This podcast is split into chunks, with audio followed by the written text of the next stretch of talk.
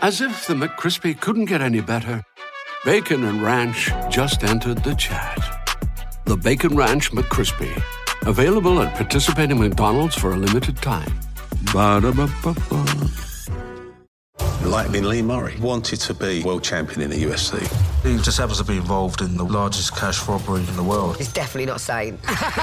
Showtime Sports presents the unbelievable true story about the MMA fighter who pulled off one of the largest heists in history. Huge amounts of money, armed gang, disguises, kidnapping. This is the sort of thing you see in Hollywood films. We've never seen that for real. Catching Lightning, streaming Friday, April 7th, only on Showtime, streaming with Paramount Plus. Hello again, Broncos country, and thank you for tuning in and downloading the Orange Weekly pregame podcast. As always, I'm Jared and I'm joined by Matt, and we have another exciting episode for you. As I'm recording this, we are learning about the injury of the Achilles to Emmanuel Sanders. He will be done for the rest of the season, and that is a huge blow to our Denver Broncos. But you know what? We already have a better record than we did last year, and we're going to beat our record after that Super Bowl year. We're going for at least nine wins this year, so we still have it in the bag as long as you guys keep faith. So sit back, relax, and enjoy as Matt and I break down not just this game, but the future for the Denver Broncos and how we feel about things going on around the league. So enjoy, guys.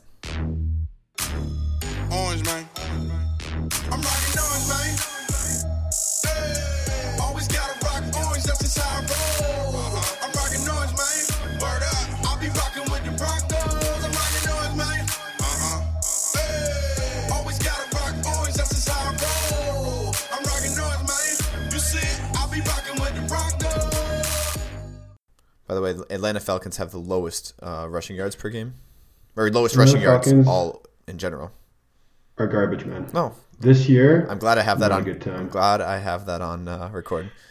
they're not doing so well. I'm still a fan. I still believe, but this year is Yeah. it's over. I think. I'm sorry. We're gonna have to quit this year just because it's yeah, it's what it is. Anyways, right. welcome back, Broncos fans. All right. Welcome back, Broncos fans. Welcome back, Broncos country. After another big win, another needed win against a beat up Cincinnati team, and honestly, a, game that was, in my mind, much closer than it probably should have been. We are coming back, still undefeated after the bye, and I'm going to be Rain Man if we go undefeated after the bye, just saying.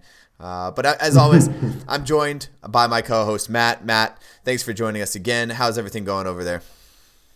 Uh, just wonderful, absolutely wonderful. Uh, other than the whole Falcons discourse, I think things are going great. Three wins in a row for the Broncos. This is massive. It's very exciting. And they, they've got very promising games ahead, too. So we're looking at a potential playoff spot right now. Right. And who would have thought that going into that bye that we would be pushing for the playoffs at six and six right now? It's I didn't think so. I'll be honest. yeah, and there, there was a lot of people. I, a lot of people were doubting how how we were playing. You know, firing everybody, wanted to fire everything. We still talk about the, the option of, of Vance Josephine being here no matter what happens at the end of the season, but uh, we'll get into that today. We are here to talk about the San Francisco 49ers and the game that Denver is flying back to California to play. I am excited to talk about this because uh, San Francisco is another very beat up team, very similar to that Cincinnati Bengals team we just played, are they not? Yeah, you know what? I think they're um, a few games ahead of the Bengals in terms of um, they've been playing with their backups for a long time now, and I think they've you know they've had some bright moments, they've had some less bright moments. We'll say like losing to the Seahawks 43-16 is um, pretty low, but uh, you know they beat the Raiders 34 to three. Uh, which I mean, yes, it's the Raiders, but nonetheless, like it's still a good win. Um, they, you know, they lost to the Packers 33-30. You know, they've had some tight games this year. And, uh, you know, I, I think the 49ers aren't going to be a, a big challenge for the Broncos, but I still think that they're a, a promising young team with some, you know, some bright spots, some good talent. But I just don't think that they uh, they have the caliber right now to, to match up against the Broncos, especially at six and six off a three game winning streak with that momentum. I think it's to be really hard for the 49ers to uh, to match up with that energy, even if they're at home. Yeah, absolutely. And, and let's remember that the San Francisco 49ers are 2 and 10. They've had a tough season and uh, very similar to the Oakland Raiders. However, the Oakland Raiders were uh, self destructive, and San Francisco was more of just destructive. They've had a lot of injuries that they didn't know about. And, you know, obviously going in there off their uh, third quarterback of the season. And, he, and he's playing okay. He's playing decent enough, but there's a reason he's a third a third string quarterback. Yeah, definitely. But he's he's promising, man. Like I think um, this year's a good resume builder for him. Oh, and for since Garoppolo's coming back in the offseason, uh, you know, I think he's going to have, you know, I think 49ers at least have some trade capital there with either Beathard or Mullens, and I think that uh, they'll be able to get something for him because he's, he's a promising young quarterback. He's Yeah. he's making some pretty cool throws for being a third stringer. Uh, but yeah, I mean, with that being said, I think he's he is where he should be on the depth chart for right now. He could be a lot better. Uh, but the 49ers, it's more of a whole team situation. We can't really uh, blame Nick Mullens for uh, for the woes of the 49ers. Oh, for sure. Yeah, it, and it's it's frustrating too because I mean, I'm just looking at the depth chart going getting ready, sorry, the injury chart getting ready for this game and uh, two of the top two wide receivers, Pierre Garcon and Marquise Goodwin are all question, both questionable uh, as of as of the 4th of December and uh, I mean, they've, they've just had injuries left and right. Dekoda Watson, their number one linebacker, is on the IR. Yep, their center's been hurt. Joe Staley's hurt. It's overall this team is just uh, it's struggling, and it sucks because they were so. Um, I don't know. I had high hopes for them this offseason, especially with Yeah. J- Jimmy Garoppolo. I thought they'd be an eight and eight team. You know, build on something for next year. Really have their coming out party, but you know that can still happen. But right now, uh, you're right. It's it's not a good situation. Matt Breida's out. Arik Armstead. Uh, it's, it's a lot of players are hurt right now. Yeah, well, I mean, last year, I agree with you. Last year, they came off of uh, a six-game win streak at the end of the season. I want to say, well, as soon as they got Garoppolo, Five games, yeah. five games, Five yeah. straight And games. Garoppolo was five and zero as a starter coming in this season. There was a lot Yeah. of interest in, in watching them, and there was a lot of hope for them, but it just it just never really clicked for them. And obviously, the injuries can can be pointed as almost the single point of failure in the whole thing.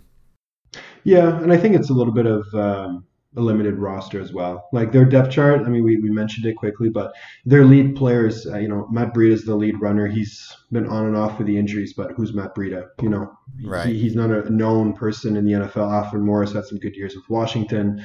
Uh, right now, he's a backup. Raheem Mostert, you know, most I don't, I don't even know how to say his name, but you know, there's a lot of players here that we they're not known names. They're not these big superstars. And, you know, the lead, the lead receiver for the 49ers, George Kittle, he's a, a tight end. He's a bit of an undersized tight end who's just getting better and better. So San Francisco is just a team that has a lot of young potential, but they're, you know, they just quite haven't manifested it yet. You know, there's still some experience to be gained. Um, and we forget Jerick McKinnon was supposed to be the lead running back, and he was hurt in the offseason. You know, they did everything they could to keep him on the bench. In the first game they put him out, he tears his ACL, I think. So it's or his Achilles, perhaps. I, I'm not sure, but you know, there there's a lot of young players here that just haven't fully developed, and I think that's one of the main reasons why they're at two and ten, um, on top of all the energy, injuries. If they if it was a fully healthy roster, you know, I'm thinking like eight and eight, nine and seven type of team. Um, but to be you know two and ten right now, it's uh, no, you know nobody wants to be there. Uh, John Lynch doesn't want to be there. Kyle Shanahan definitely doesn't want to be there. So it's Yeah. you know, it, it's kind of sucks, but uh, something's going to have to change eventually if, if the record doesn't change. So we'll see what happens. Yeah, and this is this is interesting too, and we talked about it when we talked about the Rams game too, um, as well as the uh, the the Chargers game. Is the coaching carousel that happened that year with um, all the coaches kind of getting getting shuffled around. Obviously, we picked up Vance Joseph and um, Kyle Shanahan ended up going to San Francisco. And I know in the offseason of that year, they were really talking about Kyle Shanahan wanting wanting to get Kyle Shanahan to the Broncos. And I know I was a huge proponent of it because I really want an offensive minded coach in Denver. We haven't had it in a while. Obviously, Kubiak was offensive minded, but you know he definitely had that head coach mentality. So I was really hoping to get Kyle Shanahan and, and seeing how uh, frustrating of a season he's having is, is never good to see, but it's also kind of puts things in perspective. Like, oh, maybe maybe that wasn't the right choice. Maybe we did make the right choice in Vance Joseph, but that's all to be seen still. That's a really good point because, I mean, Kyle Shanahan came as the OC for the Falcons and he was an outstanding OC. Like that offense was, you know, on fire all year. Um, you know, the, the Super Bowl is what it is. You know, I think he made a bad call towards the end of the game, and I don't know if he's ever really recovered from that sort of misguided call to, to, to call a pass instead of a run to get sacked to lose your field goal to basically lose the game. So I feel Maybe I feel like you have a lot that, of tension when talking about this situation. me, me, you know, me and Kyle we have a very special relationship. I love the guy, but there's, you know, it's like sometimes there's just something that you just can't get over, Yeah. and it's it is what it is. But I've just, you know, I, I I think he's a great offensive mind. I think he's an outstanding offensive coordinator, but I just really don't see him as a head coach. Yeah. And you know, his time in in San Francisco right now, like it's very promising. I still just don't see him as a head coach. I don't get the charisma and the personality. I don't see the sort of drive to to lead the entire team. I think he's a great offensive mind, and I think he could thrive in this league as an offensive coordinator. You know, it it seems to be um, like not if you're a coordinator, it seems as though it's not as good as being a head coach. You know, and it, it can be just as good. Look at a guy like Wade Phillips he was a head coach for a while, but as a defensive coordinator, that's what everybody loves loves him as. Romeo Crennel's the same way. Uh, Kyle Shanahan could be that same guy. You know, it, you don't have to be a head coach to be successful or, or to be you know popular in this league. And I think Shanahan he's a little bit reaching in, in terms of his uh, employment. And Yeah. you know, I, I hope he, he gets better at it, and I hope the team gets better. But I wouldn't be surprised to see him as an offensive coordinator in a few years from now, um, and just thrive, you know, and, and lead another team to a Super Bowl because he has that potential. Yeah, and, and this year's Atlanta Falcons are very, very much a proof of of how much of an offensive mind, how great of an offensive mind he Oh, has. man. Because just going from one extreme to another, basically Oh, going down to unreal. Like Steve Sarkisian, I just I don't know. It, it- the, the hangover for Kyle Shanahan is real on this team. Yeah. Steve Sarkisian is just not a guy that I really see as lasting in this league. You know, I don't know how it's how it's going to go well over this offseason, just given how this offense, you know, it's a pretty healthy unit. They lost Devonta Freeman. Tevin Coleman's supposed to be a really good running back. Julio Jones only found the end zone three times this year. He's a great uh, he's a great receiver in terms of yardage, but the end zone's been rough on him since Kyle Shanahan left, right?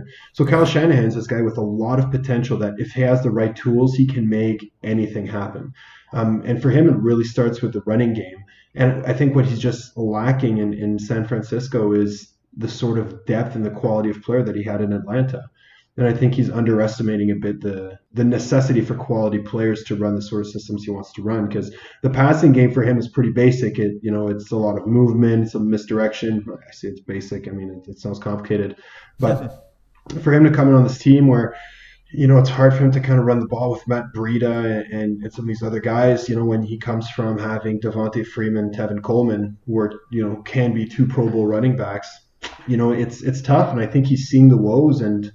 I don't know. You know, I just don't know if I see him as a head coach for very long. Just, just based on a gut feeling. I'm not an expert. I don't know the guy, um, but it's you know that's what I see. That's what I think. You know, with that being said, he's a great offensive mind, and, and the 49ers are still a team to pay attention to. The Broncos, I mean, you know, they've been having great games, but after the injury to Chris Harris, would you know, it really sucks. That it, that's a, a terrible loss, and it you know, and especially for him, like he, he must be devastated to, to to get to the team to six and six, and all of a sudden get hurt. Like I can't imagine what this guy's going through.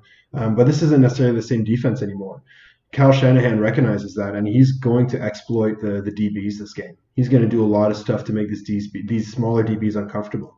Um, you know, he doesn't have great receiving weapons, but still, he, he's going to do his best to uh, to take advantage of this loss. Right, and, and as he should, and you know Mhm. he he's definitely a great offensive mind. He's going to be looking at that for sure. I mean, we have young guys that are going to be playing. I mean, Bradley Roby is going to be our number one our number one corner, and I just saying that makes me shiver. Like I can't I can't I can't physically say like oh our number one corner is, is Bradley Roby, and then obviously Yeah. on the other side we'll probably have uh, the rookie and Isaac Yiadom, who's he isn't having a terrible season. However, you know he, he still has uh, some rookie mistakes that he makes out there, and he's he's not playing the greatest. So uh, obviously with Yeah. Tramaine Brock, hopefully Tramaine Brock can come back to give a little bit of depth, but man, it's been tough in that corner field and that, that DB field for us just all season, and, and this just makes it 10 times worse. And going back on something that me and you talk about on this podcast all the time is that leadership. Chris Harris was the vocal leader on this Mhm. defense. Who is going to step loss. up and be that guy?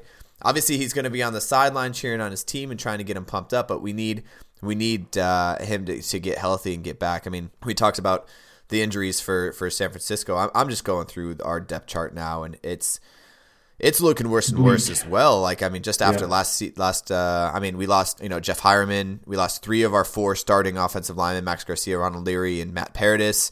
Derek Wolfe is now questionable. We don't know when he's coming back. Shaq Barrett's out. Josey Jewell got injured in that last game. He's also questionable. I'm, I'm not sure fully what's going on with him, but this is a game that we can't be losing anymore. Like like that Cincinnati Mhm. game, we, we should not have lost that much. We we won a game, and I think we paid a bigger price by losing the guys that we did than that we would have gotten by win that game, which is frustrating. It's it's definitely frustrating. Um, you know, it's it's weird to say, but it's almost as if the strength of the Broncos now slowly shifting towards the offense. Yeah. You know, led by Phillip Lindsay. You know, we we wouldn't be talking about this earlier in the season, but now this rookie running back, he's becoming the new star of the show, Yep. right? So it's like the Broncos are almost, you know, without really controlling it, they're they're going through a bit of a culture change on, you know, automatically, just given Yeah. the, the strength of the players now uh, with all these injuries. So And on that on that point, on that point, it's cool because you know we've been talking about it all season. Everyone's always like, you know, he's he had like seven yards per carry for a long time, and it was Mhm. like, oh, like why are we not feeding him the rock? And what was really cool Yeah. to see in that Cincinnati game is is we made him the focal point of the game. Everybody was afraid of him getting the ball. We got him in in open field where he needed to be. We got him some holes that he got to break through, and well, he got two touchdowns that game, right? And one of them was a big run. Yeah. Um, it, yeah, it was like a sixty yarder. it was uh, it was really cool to see, and it's cool to see that our offense is finally picking up on the fact it's like maybe we should make this guy the focal point, and then anything we do around it is just distracting from the fact that we still have this this crazy good explosive running back in our backfield. Absolutely, and then you got complementary players like Freeman. Then in the receiving core, you got a big guy in Courtland Sutton. And it's like all of a sudden the offense is starting to take shape because they're finding an identity. That's it. You know, imagine imagine if the um, the three offensive linemen were back: Leary, Paradis, and uh, forget the last guy's name. Sorry, but Garcia. Garcia, yeah. Imagine these three, three guys are back, now. your offensive line is at full tilt, and it was like the most improved line out of Oh, the yeah. entire NFL this year. So, you know, the Broncos aren't as good as they could be because of all these injuries, right? And and they're finally finding their identity, their star player, and so they just need to keep riding this. And I think that they're going to have a good chance at uh, at using Lindsay as well against uh, the 49ers because you know the 49ers are a middle of the pack defense. Yep. Uh, in terms of rushing yards per game, they're about 108, which is awesome for for the running backs for Broncos, right? And then passing yards per game, they're about at uh, 240. So that's pretty much what Keenum throws on a regular basis. Right. So it's you know I think we're gonna I'm expecting to see a, uh pretty explosive Broncos offense led by Phillip Lindsay um, against this you know okay defense of the 49ers. They they allow 28 points a game, so you know two touchdowns for Lindsay, uh, one touchdown for for Keenum, and you know maybe a defensive touchdown or a special teams touchdown in there too, right? Yeah, yeah. The the 108 yards per game led up on the on the. I mean, that's not terrible, but at the same time, they, they really haven't been playing the huge run teams that they that um that we have. They haven't been playing Yeah. those big run offenses like we have, and that's something that we could definitely change. And if we keep to that same game plan that we had against Cincinnati, I don't see this game going any different than that Cincinnati game did. You know, Yeah. eh, you know they have a they have a good team. They still have a good offensive minded coach. They're gonna score. It's gonna happen. You mentioned it, and, and I think that's something that we've been mentioning since day one on this podcast is that the the Denver Broncos could not find their identity. They couldn't find it on Yeah. defense. You know, the, the linebackers weren't talking to the corners. Uh, we couldn't find it on offense. You know, guys were dropping balls. The ball was coming in late. We, he was getting sacked a lot. He had more interceptions than touchdowns. He had an interception through the first like eight games, and he held the record for like three Yeah. three games in a row for having an interception every game. But but now it's different.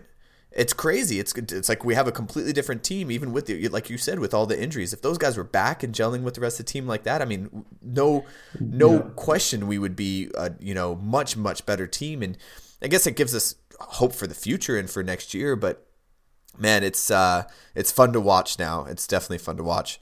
Yeah, and you know what's even more fun for Elway too? I mean, Phillip Lindsay's an undrafted free agent, right? Oh yeah, yep. Yeah, he's very, very cheap for the Broncos. Oh yeah, right now. So that means if they can write, I don't know how long his contract is, but if they can write his contract for a couple of years, okay, and then get some other pieces in there, next year Broncos are looking like a championship team given this this great running back right now. Yeah, normally they give those undrafted rookies the uh, the three year rookie contract. I think it's minimum. Um, Yeah. it- it- you know, I, I was reading something earlier. He still lives it at home. Like he's still he's still living with his parents there in Denver. I think that's He the, better just the their mortgage. humble thing. Oh yeah, he's paying. He's probably well. He man, his, his minimum salary in the NFL is still like four hundred fifty thousand dollars Oh, yeah. a year. Okay, if I'm making that kind of money, like that, you know, he better be paying that uh, that mortgage. But that's awesome. I mean, you know, here's here's a good you know family guy. He's Oh, yeah. he's, he's athletic. He's killing it. Those last three weeks, 79 yards, 110 yards, 157 yards. His average is insane, six yards per carry this year. That's unreal. Right. You run him twice, you get a first down. That is such an asset. Well, and it's So, and I mean, like, for the people that say that uh, playing playing for the team that you want to play for doesn't doesn't affect anything, they're wrong. You know, I, I think the fact that he's playing for his, his the team that he's been cheering for since he grew Oh, up, yeah. he tried real hard to make this team. And I'm not sure if you saw the Deion Sanders interview with him. Uh, so you know, Deion Sanders calls the Yeah. uh, was it you ball out, you get the call or something like that. You ball, you get the Yeah, call, yeah, something yeah, like that. something- yeah, so yeah. obviously Phillip Lindsay had a huge day. Deion Sanders gave him the call, and he was on that call talking about how he didn't even think he was going to make the, the squad. Like he said, he said at this uh, during the Yeah. second preseason game, he was like, "I'm just a third running back in this room of. I mean, you guys got very talented running backs in Devontae Booker Yeah. and Royce Freeman, and Royce Freeman is still playing very well. Just Yeah, you know, he's yeah. taken a shadow to what Phillip Lindsay's been able to accomplish, and." He said, yeah, he said he didn't even think he was going to make the team. And it wasn't until obviously they told him that they weren't even going to play him in the third preseason or the fourth preseason game that he was like, oh, so like I'm done? Like what? like, Yeah, I need to go back home? in. Yeah. I mean, it's not like I have far, far to travel, but yo, and then they told him, yeah, no, we're, we're saving you because we, we've already decided you're going to be on the team. And it's just, it's been exponentially, you know, just been great since then. And I, Oh, yeah. I hope he stays healthy and I hope he, he continues to do what he, he is doing because he's bringing a lot of hope and, and uh, cheer into a lot of Broncos, Broncos fans. That's for sure. he's he's leading the youth movement He is. in Broncos. You know, with Courtland Sutton, Royce Freeman, Phillip Lindsay, like these guys are r- running this youth movement. So it's nice that there's finally a face of the franchise and Yeah. something you can just hang your hat on. With all else fails, is get the ball in his hands and then watch him do what he's got to do. So that's really cool. And I think that, you know, the 49ers is going to be another big game for him and it's uh, it's only going to go up from here. Yeah, and and on the defensive side, you have Isaac Yiadom's a rookie. You have Bradley Chubb. Both of them are playing very well. I mean, Mm-hmm. Bradley this Chubb rookie class. This rookie class, if, it, you know, Elway's gotten a lot of trials and tribulations talking about coaching staffs and the things that he's gone through. But and, and last last year's rookie class, I think we kept one, maybe two people off of that whole Mm-hmm. entire rookie class. Um, but this year, he hit the jackpot. Yeah, and I, I could say this really is did. probably this is probably the best rookie class, including an undrafted free agent who's looking to win Rookie of the Year. Yeah. uh, that's it's it's unreal. It's incredible, and it's something that's uh, really exciting to watch. Yeah, absolutely. So so with all that said, we have our offenses, our defenses. Let's talk about the uh, the defense for the For the for the 49ers. Yeah, we haven't really said idea. anything about the defense for the 49ers. Well, the defense for the 49ers is uh, interestingly a pretty interestingly a pretty good roster. Solomon Thomas, first round pick. I think DeForest Yep. Buckner was also a first round pick, if I remember correctly. Um, he might not. I think he was. This guy's six foot seven, Yeah, three hundred pounds. Okay, and he's lean. 2016 first round pick. Yeah, Number seven go. So they got two first. ro- Yeah, he, you know he's a top ten pick. Solomon Thomas, top ten pick. Arik Armstead, I think he was a first round pick as well. Um, so his defensive line is massive. They've got two guys at six seven. Solomon Thomas is an athletic freak. Um, so it's you know there, there's just really good talent on this defensive line. Unfortunately, the farther back you go, the sort of unins- more uninspiring it gets. Um, you know the linebacking core. Uh, you know Fred Warner, Mark Zika, and Malcolm Smith. Malcolm Smith being a part of the Seattle Seahawks crew that uh, won a Super Bowl. Um, but Fred Warner and Mark Zicha, Zika, I'm not sure how to say that, but he's uh, no, you know, not big names in the DBs. I mean, other than Richard Sherman, who's getting on with age. Um, you know, this defense is not, you know, it's not very uh, inspiring and, and it's not really making waves in the NFL. It's very middle of the pack. So being middle of the pack is good. You're competing, shows you're you're able to to be in games, but you know they're two and ten, and and two and ten doesn't have to always do about a bad offense. You know, sometimes a mediocre mediocre offense can come through and win games with a good defense. Look at the Baltimore Ravens, right? So it's you know the the 49ers after you get past that D line, it's uh, a little shaky. Yeah, and so I was looking at we, we talk about this D line and Solomon Thomas. I'd say Solomon Thomas is probably the for me the most disappointing. Um, I don't, I don't want to call him a disappointing player. He, just the most dis- disappointing production from a, a player with such uh, an athletic ability and, and what he can do. He only has a total of 18, 18 tackles. Um, he has three assisted tackles, and he has one sack, and he only has uh, two stuffs for the run, two run stuffs in the, in all season. And we're how many games in now? 12. 12 games in and he only has two stuffing two stuffs one sack and 18 tackles it just doesn't seem like he's Yeah. living up to what he could be because i mean i you know watching him at stanford he was he just lit it up Just insane, yeah. and i mean there's a reason he was third overall into the 2017 draft so you know it's it's it's frustrating to see someone like that go down or not go down but just not not play up to the ability that they were hoping for but you know there's always that chance there's always that chance that he he clicks and gets it on. So i think that's part of the whole woes of the san francisco 49ers they have all these big names. They have all these talent. They just aren't gelling together as a team Yeah. the way that you know we just talked about the denver broncos doing finally. Um, they're just not gelling together as a team. I don't know if there's communication errors or if there's some sort of like you know maybe there's something going on in the locker room that we're not seeing that you know Yeah, I think it has to do with just the injuries, man. And I mean, look what happened with uh, Reuben Foster. I mean, we'll not, let's not get into that. We don't do politics here, but losing Reuben Foster from your squad, like he's a good football player. He's a good linebacker. He's a run stuffer. He's aggressive. Yeah, of course he's aggressive, and he's uh, you know he, he does a lot of good things on the field. Um, and, and to lose that, you know, you're kind of losing an edge on defense, right? And then you know on offense, you know your franchise quarterback, so he's not playing right now, and you know it's the whole team is kind of you know, you've got nothing to hide behind anymore. So how do you come out and play your best, right? Right. Yeah, and and knowing that those guys you've been playing with all year, they're all everybody around you is going down, and you got your top guys going down. It's just it's very difficult to to go forward on that. I can definitely get mm. definitely get that. But all right, so with all that being said, let's talk about what you think your prediction for this game is. We already talked about we think it's going to be very similar to that Cincinnati game. What what's your prediction for this game going forward, and what do you think the score is going to be? I think the score is going to be 23 to uh, 21 for the Broncos. So Um, close I game. think that I yep, I think it's going to be a closer game than we expect. Um, just again, given the injury to Chris Harris, I think it's going to be um, it's going to make the defense a little bit uh, suspect for you know a few plays. I think that you know Dennis Pitta, the young receiver for the 49ers, he's coming along. I think he might get one or two deep balls, or you know, there's going to be a couple big plays, and I think the 49ers are going to keep up. But I think the Broncos just outpace them, and they uh, they managed to win the game off the back of Phillip Lindsay. All right, I do like that that you're finally picking the Broncos to win. I mean, I guess you picked them last week, so I can't be too mad. Um, I did. Well, listen, I, I only pick when I know they're going to win. Oh, okay, Right. that's it. Yeah, that's you got you got to play I'm the smart about line. my picks. yeah, you know, I, I got. I'm only picking the things I know are going to work out. Right? Gotcha. Um, I, I do like that. I, I don't think it's going to be a close game. I don't. I think it's going to be very similar to the Cincinnati game where they might look like they might try to come back, but in all honesty, we had the game completely controlled from the beginning. I think the total score is going to be uh, 27 to 13. I just don't. I don't see them putting up a lot of points. I know we're, we're suspect in the in the corners, but there you have zero wide receiver names out there.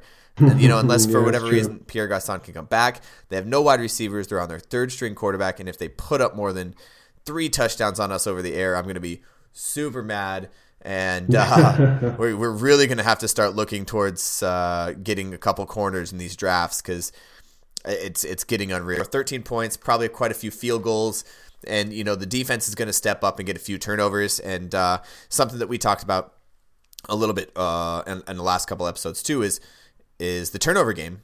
When we win the turnover game, we win the game. Like Yeah. it's plain and simple. When we learn, win the turnovers, we win the game. Last Absolutely. last three four games, last games that we've won, uh, he's turned over the ball. Um, we know we haven't thrown a single interception, but Yeah. in the last two games, we've gotten probably two to three turnovers each game, and it's been it's been huge. And our defense is stepping up and getting those turnovers and getting those big plays when it matters, especially against Pittsburgh. Those were definitely Yeah. big turnovers when it needed Huge to wins. happen. Yeah, and that's what won us the game for sure. Yeah.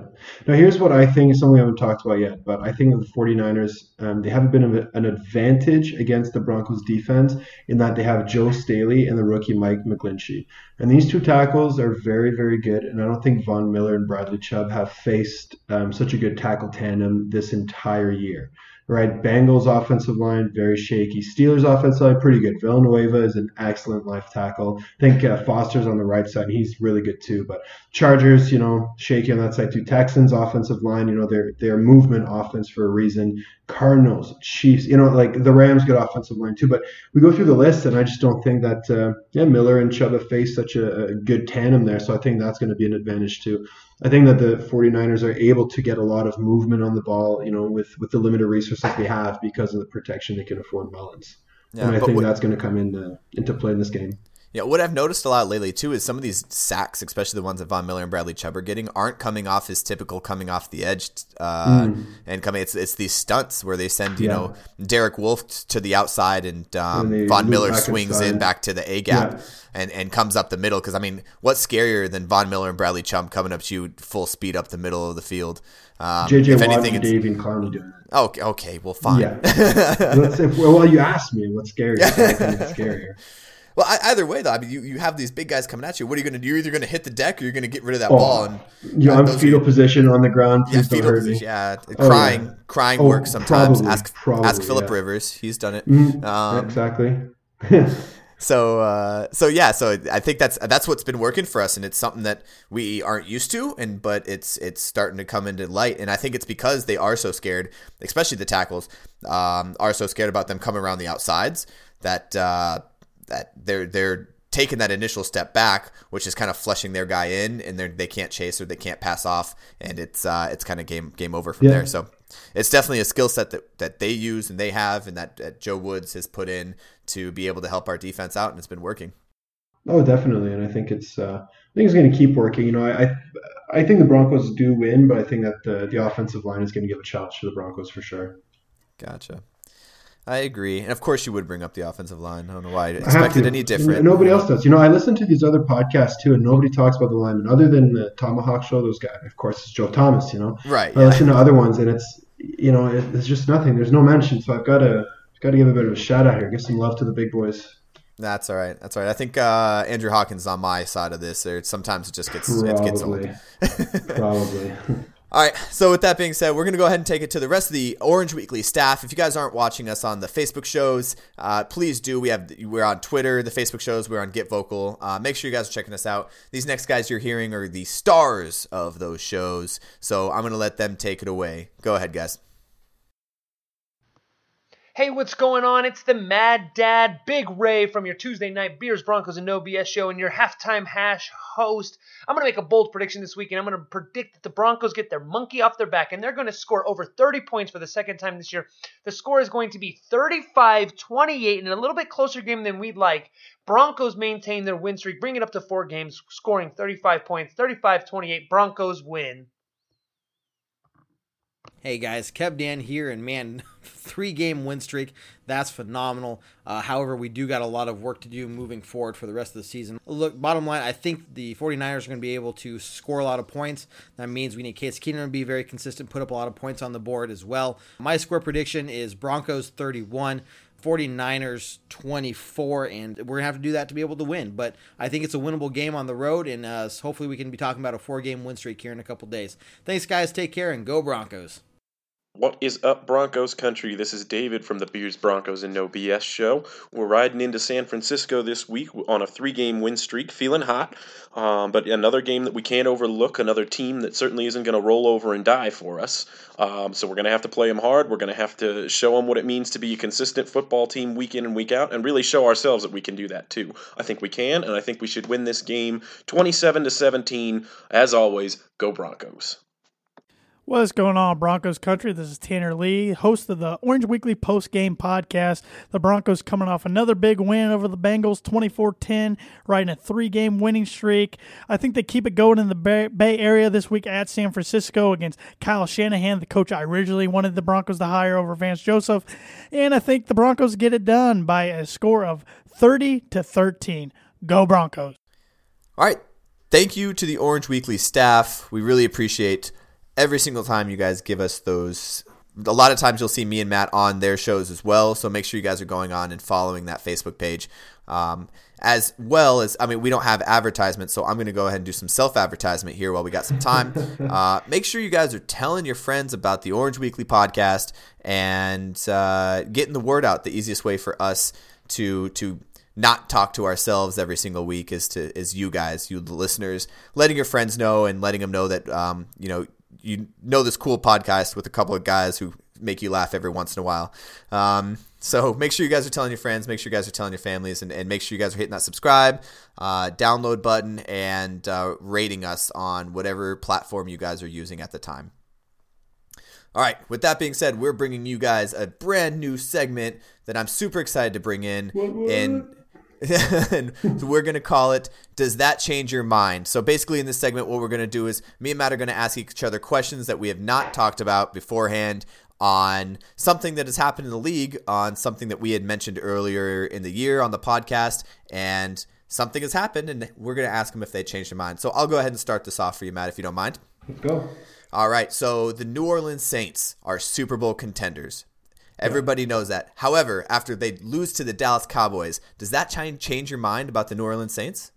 Not at all. Not even one bit. Um, I think, like, first of all, the New Orleans Saints came off two straight Thursday night games, and I think that messes with anybody's schedule. So, to me, it just seemed as though they were, I don't know, like they're just out of whack. Like the New Orleans Saints to come out and put up such little points is just, um, it's un, it's uncharacter of and I don't think it's going to be a it's not something that's going to happen every week. I think they've got that extra break to get back on schedule, and I think the Saints just come flying too because you know here's a team that has Drew Brees on it, that's hungry for a Super Bowl, that's won a Super Bowl. They've got Sean Payton who does not accept any sort of mediocrity either. So I think the Saints are just going to bounce right back. They're playing the Bucks next week, and then the Panthers who are imploding. Like the Panthers are right. getting worse and worse every week. The Steelers have lost two straight games, and then the Panthers again. I see that four wins. I see they explode the Buccaneers just as a statement to show the league that they're okay. And uh, and yeah, I've got no doubt that the Saints are are going to be the Super Bowl favorites. Um, they still are my Super Bowl favorites, and yeah, that doesn't change my mind. All right. Too bad, Jerry Jones. Too bad. All right, cool. My turn. Okay, yeah. This this is this is about the league, yes, but it's also it it has to do with the Broncos. I just have to ask. Okay. Okay. Um, so the Broncos win three in a row. Does that change your mind about Joseph? I knew. How did I know you were going to ask this question? And you, and you, know what? This is something that gets brought up every single week and every single time we do well. And, and, we talked about it on this podcast too about how we think that the offense is, is going. And it does not change my mind about Joseph being gone at the end of the season. It changes my mind about Joseph being a head coach in this league. And we've talked okay. about we think that he's going to be a good head coach in this league. I mm-hmm. think he's finally starting to find his footing. And yeah. I think that he's going to do very well somewhere else. I don't think he can come back from the, the two seasons that we've had in the last two years. And obviously, going forward, if we win the Super Bowl this year, there's going to be some other questions. You can ask me again in three weeks when we're getting ready for the playoffs. But right now, it does not change my mind. No. Okay. Okay. So I'm gonna I'm gonna ask you a follow up question. Right. Okay. Same thing. Mike McCarthy's available. Does that change your mind about Joseph then? You know what I mean? Do, do you think that Mike McCarthy's the guy that Elway should pursue? You know, say say say Joseph wins the out the year. Okay, does that completely erase all the misery that's happened a year and a half before? Or does Elway still see an opportunity to get a seasoned head coach that can come into the Broncos take the reins on this offense, get a young quarterback behind Keenum for a year, yeah. and then you know what I mean, just get rolling, right? It's kind of like Andy Reid did when he left the Eagles. Andy Reid was there for so long, and then he gets fired because he just had a bad year. Comes in with the Chiefs and just you know he takes Starts Alex Smith, gets a young guy in behind him, and then you know we got the the Chiefs of today. So do you think Elway takes a shot at McCarthy even though Vance Joseph is winning? So here, here's my thought process: is there's a lot of coaches and there's a lot of coaches that are going to be in this year's coaching carousel. And we've seen yeah. it in the past where there's just a lot of very good seasoned coaches, head coaches in the league that just happen to be without teams. That also brings up there's also a lot of teams out there in needs of coaches. So yeah. sometimes we might might decide. So let's say, you know, worst case scenario, every coach that's on the hot seat gets fired, right? We're we're without uh, Pete Carroll in Seattle, he's gone. Uh, Harbaugh in Baltimore, he's gone. You know, we already know that Mike mm. McCarthy got fired out of the Packers because of some sort of locker room dispute and, um, you know, whatever the, the front office issue was there. He's a Super Bowl winning quarterback. All of these guys are Super Bowl winning head coaches. I think we'd be very ignorant to not pick up one of them and to try to ride up Joseph just because he had a good half a season. Cool. Perfect.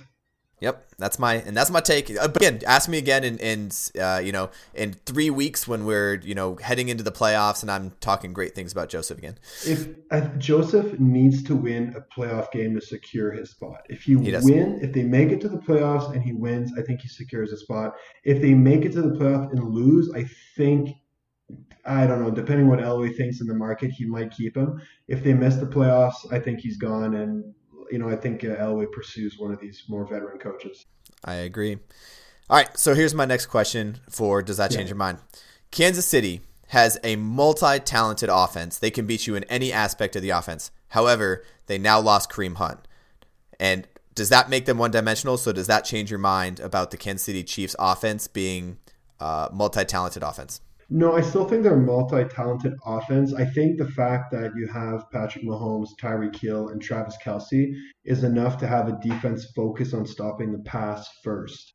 So yes, losing Hunt is, uh, you know, it's it's it's it's um, how can I say it's it hurts the offense of the Chiefs. It, it, sucks he's a very productive running back. He got cut for the right reasons, and I fully agree with this. It's just a way to go. I think Spencer Ware is a good enough running back. Charcandrick West, he's coming back to the team. You know, I don't think the rushing attack is anything to be feared. However, I think that Andy Reid is smart enough to know how to use it in his favor. They're going to focus on the pass to open up the run and just hope for a few quick, short gains here, maybe some red zone stuff. Like, I think the Chiefs are still multidimensional, but I think they just have to acknowledge the fact that they don't have a running game anymore, and they have to really focus all their attention on the pass. So they're gonna, I think they're gonna pass more, which is hard to say. Like they, they've been passing all year, but I think they pass a bit more, and they just use the run sporadically to to to, to fill in the blanks. Really. Okay. All right, I've got another one for you. All right, shoot. Okay, so I mean, I don't have you on record stating you know, your opinion on this, so I'm just asking here, assuming that you you know you think this, but so you know, as we just talked, undrafted free agent could win Rookie of the Year in Phillip Lindsay, right? He's the front runner. Right. Undrafted free agent. Does that change your mind about the importance of the draft? That's a good question because I you know what? It just changed my mind. I'll, I'll say this. It changes my mind about the later picks and undrafted picks in the draft. I don't okay. think I, I'm a firm believer that the first two to three rounds of a draft can make or break a team going forward. And not just for that year, obviously, but for multiple years to come. So look at us last year. The Denver Broncos had a terrible draft class, and we kept one person on the offensive line who's, you know, Garett Bolles is playing pretty well in our, our uh, first round. However, we had if we had that same production of guys that we got this year back again, right? And now we have this year's draft class, and all of a sudden we have two full draft classes full of great guys. What it does say is I've always and and maybe I'm not the only one here, but I always stop paying attention in the sixth and seventh round. Oh, I, I just don't see it. I, you know, most of the time, most of the time those guys get cut. Most of the times those guys, you know, don't stick around for very long. They they they play the backup role for a few years and whatever. Obviously, you have your your uh, anomalies like the Tom Brady's of the world and all that. But um, it does change my mind about the late round draft picks and the undrafted mm-hmm. free agency because each year we get an undrafted. Shelby Harris was an undrafted free agent yeah. for us as well.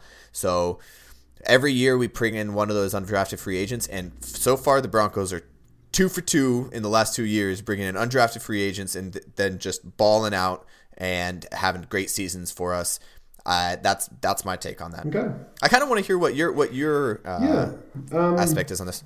I, I think that if we look in totality of the last like ten years of the draft, in the last like you know 10 years it's what like 256 players come out of the draft over 10 it's 2500 players give or take then all the undrafted players say there's you know i don't know throw a number out there 3500 players right. right total that come into the league in the last 10 years okay total estimate i think if you just look at everybody's production, I think it's very irrelevant as to where they get picked. Whether it's a first round pick or an undrafted pick, I think you can still get a star player.